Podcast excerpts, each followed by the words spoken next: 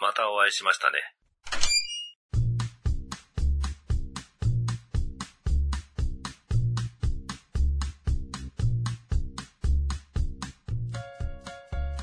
あの、ポッドキャストはい。の私との会話出てたやつをはい今日聞いてきました。懐かしい。恥ずかしいですね。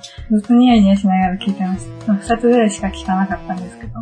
いや、まだまだでも、普通の、なんですかね、普通のところですか？ね。普通のところですね。ちょっと、うん、まだ使ってないところありましたね。あれなんで。俺の恥ずかしいのとかもあるから、俺ちょっと本当前、そのちょうど前の休憩の時、あの、自分のちょっとチェックとかして、恥ずかしいなと思って。なんかもう、解散の前でなんか、ダメな自分を見せてるのがすごい、本当に、本当に、この前の時に疲れてて、うん。前のなんかこう、ちょっとネガティブな部分を出すとかも、ちょっと考えて、コンテンツとして使えるかなとかっていうのの部分もあったんですけど、へー。その、この前の休みの時は、ちょっと普通に出てたから、そうだったんですね。すごい恥ずかしいなと。なんか私の喋り方が、波がないなと思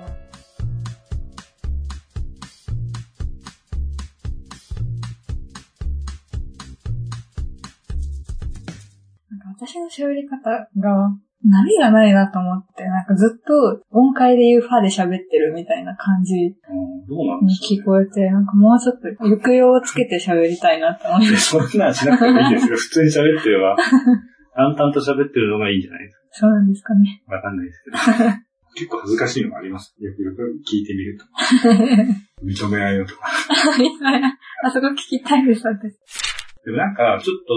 コンテンツとしては、コンテンツの説明になってますけど、ちょっと仲良さそうに見えるとか、うん。あの、言ったらちょっといやらしい感じに聞こえるかもしれないですけど、もう、聞いてる人からすると全然知らない二人じゃないですか。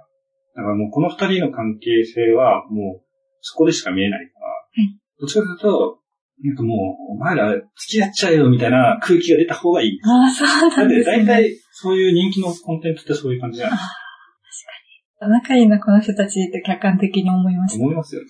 うん。よかったです、本当に。いや、俺が喋ってる時わかんないんで、本当に聞いてて、あ、よかったって。これ聞いてる時に、うわ結構、自分の気がつかないところで、高井さんが、ちょっと嫌な気持ちしてるんじゃないかな。結構人と会話してるのを聞いてて、あなんか今の良くなかったんじゃないかなって思う瞬間とかあるじゃないですか。ありますね。そういうのが聞こえちゃうと、なって思っちゃうんですけど、意外と高井さんは、録音の方で聞くと、すごくいい感じに聞こえるんで、私、あんまり物事考えてないんですよね。考えたいんですけど、考えてなくないんじゃないですか、別に。いや、もう考えてなかったなと思うことが、今すぐパッと出てこないんですけど、具体で。でももう何回も思います。そうなんですね。は俺はあんま考えてないですよ。いや、そんなことないですね。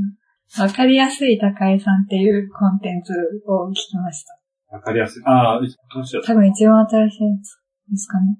結構、この形にして、ちょっと伸びてます。あ、そうなんですか？ええわかりや聞かすい。れてるんだ。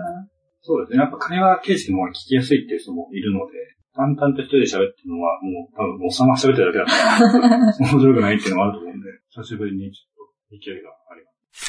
ご飯行ったって言ったじゃないですか。でそれは友達にも話してて、え、なんでその人のこと好きにならないのって言われて、顔は多分かっこいいんですよね。そんなこと言っていいのか申し訳ないですけど、多分かっこよくって、まあスマートで素敵な人だったんですけど、でも友達になんで行かないのって言われて、それがな自分でもなんでなのかわかんなくて、何ですか？それもちょっと。でも、それは、で、なんか、まあ、結構特徴的な顔だと思うんですよ。かっこいいかどうかっていうのはわかんないんですけど、ただなんか、高井さんが好きそうだなとはちょっと思いました。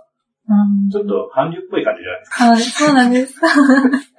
服も入るっぽい。いや、やつら意識してるから、絶対。一回この録音で女の子と喋ってるうんのとか、撮るじゃないですか。で、配信してるものなので、上の車って Bluetooth なんで、スピーカーが Bluetooth で繋いで、車で聴けたりとかするんですよ。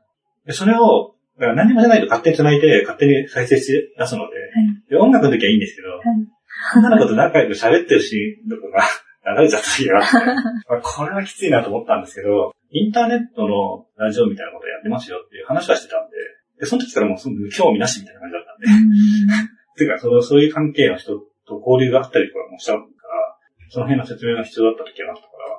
で、やっぱね、その女の子と話してるっていうのを聞いたあたりからちょっとやっぱ、なんか気にしてる感じっていうか、俺なんかだって同じ時間に毎日帰って休み日があってればずっと一緒にいるし、本当に一緒にいるんですよ。で、こんだけ時間潰してて、しかも普通の付き合ってる時も毎日電話してたんですよ。今回会わなくても、電話するとかは絶対してたんですよ。帰るときに絶対電話するとか。で、付き合ってるときは、普段会えない、会ってるわけじゃないから、休みの日は絶対合わせて、正直俺の休みの日全部会ってたんですよ。それでも疑うのと思って。だから、それは、そんだけ時間使ってるし、こんだけやってても信用できないんだったら、信用しなくていいですよって言って。俺には無理だからこれ以上はって言って、納得させました。無理やり。あ、そうなんですね。別にそんなに疑ってもなかったですよね。だから普段から別に疑われるようなことしないから。からこの前高井さんが、俺と話したいんですよっていう話をした時の奥さんに、そういう風に言ってくれる子がいるんだよねって言ったら、ちょっと主婦の連絡先教えてす 主婦と連携取って阻止するから。やめてるのはね、喜ぶからと思って。主婦も喜んじゃうので。そうなんです。高井さんには大好きな彼氏がいますって言っといてください。大丈夫です。むしろ、いるってことがすごい安心感につながるっていうか。その例えばその、私は新井さんのことが好きなんで、あの人間として好きなんですけど。好きなんですけどね、その好きを、好きとか尊敬もあって、それで話したいと思ってるんですけど、でもそれを恋愛と取り違えられるとか、うん、ちょっと見当違いだな、みたいな思っちゃいます。まあ言ったら俺は違いはないって言ってるぐらいなんで、違いはないと思うんですけど、まあ、なくていいと思うんですよ。ないって考えた方が、俺としては楽かなと思ってて、まあそうですねっていいじゃない。そうですね。で、俺は、でもそれだから、例えば人のこと好きになるって、その恋愛も含めて、なんで一人じゃなきゃいけないんですかっていうのもあるんですよ。で、一人ってある必要はないというか、で、その人である理由は、その人しか好きにならないからじゃなくて、さっきも言ったように、その人と一緒にいたからなんて、俺の感覚としては。だから、みんな好きでいいと思うんですよ。で、それを好きって言えた方が、なんか多分楽だと思いますよ。なんか恋愛ではなくてって言っちゃうと、まあ、高井さんの立場だとわからないから、あ、そうなんだ、じゃあ行けますよねっていうのが来ちゃうと困るっていうのもあるかもしれないから、でも、いや、来ても行かないですよ、無駄ですよっていうのが分かってれば大丈夫なんじゃないかなと思うんですよ。だから俺はないですよっていうことに対して、そのその人の魅力がないですよっていうふうに伝わっちゃうと嫌だから、あんまり言いたくないんですけど、言ったらないですから。もしあるとしたら、それはもうしょうがないですよね。だってもう、その前の段階で終わってるってことですから。その前の段階っていうのは、その今付き合ってる人と、それが終わってれば、それはしょうがないことだし。でもそれが終わってないのに、他のところに行くっていうのはもうその人の人間性の問題だから。そういうことはないですよね。それがないとは、俺ははっきり言えるんで、えこの奥さんは、俺のことを裏切らない限りは、裏切られても多分許しちゃうかもしれないですけど、それぐらいちょっと、俺は弱い。絶対許せねえとか。うちの奥さんは俺がなんか、裏切ったら多分殺すみたいな感じで。相手を殺すって言ってますけど。相手を。相手を。俺は殺さない。俺は多分許しちゃうと。何もできないと。だってそれは、自分のせいでもあるかなと思っちゃう。しょうがないですよね。そうですね。変な話ですね。でもちょっと、赤井さんから彼氏の話を聞いたのはちょっと俺の中では収穫ですし。あまり話さないですもんね。そうですね。うん、友達にもあんまり話さない。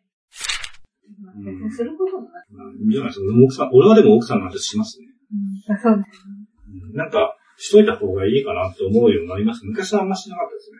する人ね、やっぱ同じように思ってます。だから本当に、深井さんの感覚とか考え方って、割とやっぱ、そのシンパシーを感じるような、なんか共感できることがすごい多くて。逆に俺に、だからこそ俺に共感してくれてるのかなと思うんですよ。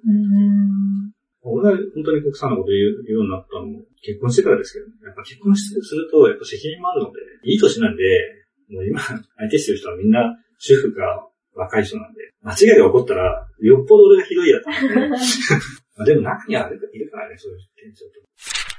私は普通に、新井さんのことが好きなのに、そういう勘違いをされて話せなくなるっていう状況になったらすごい嫌です。そうですね。それは思いますね。俺は、やっぱまあちょっとこの前、ちょっとうんざりしてるって思ったんですけど、そういうことは考えたくないんですよ。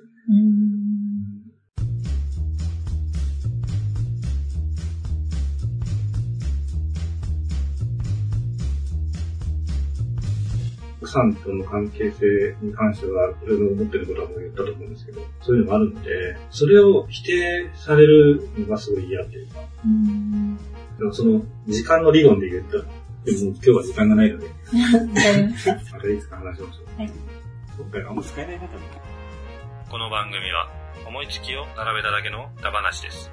実在の人物や団体、事件はおろか、事例や諸説、理論なども一切関係ありませんし、責任も取りませんので、ご了承ください。この番組は、夕闇動画をお送りしました。最後までお聴きくださいましてありがとうございます。番組へのメッセージは、ハッシュタグ、あじゃらこう夕闇堂でつぶやくか、Gmail アドレス、夕闇堂 at gmail.com までお願いします。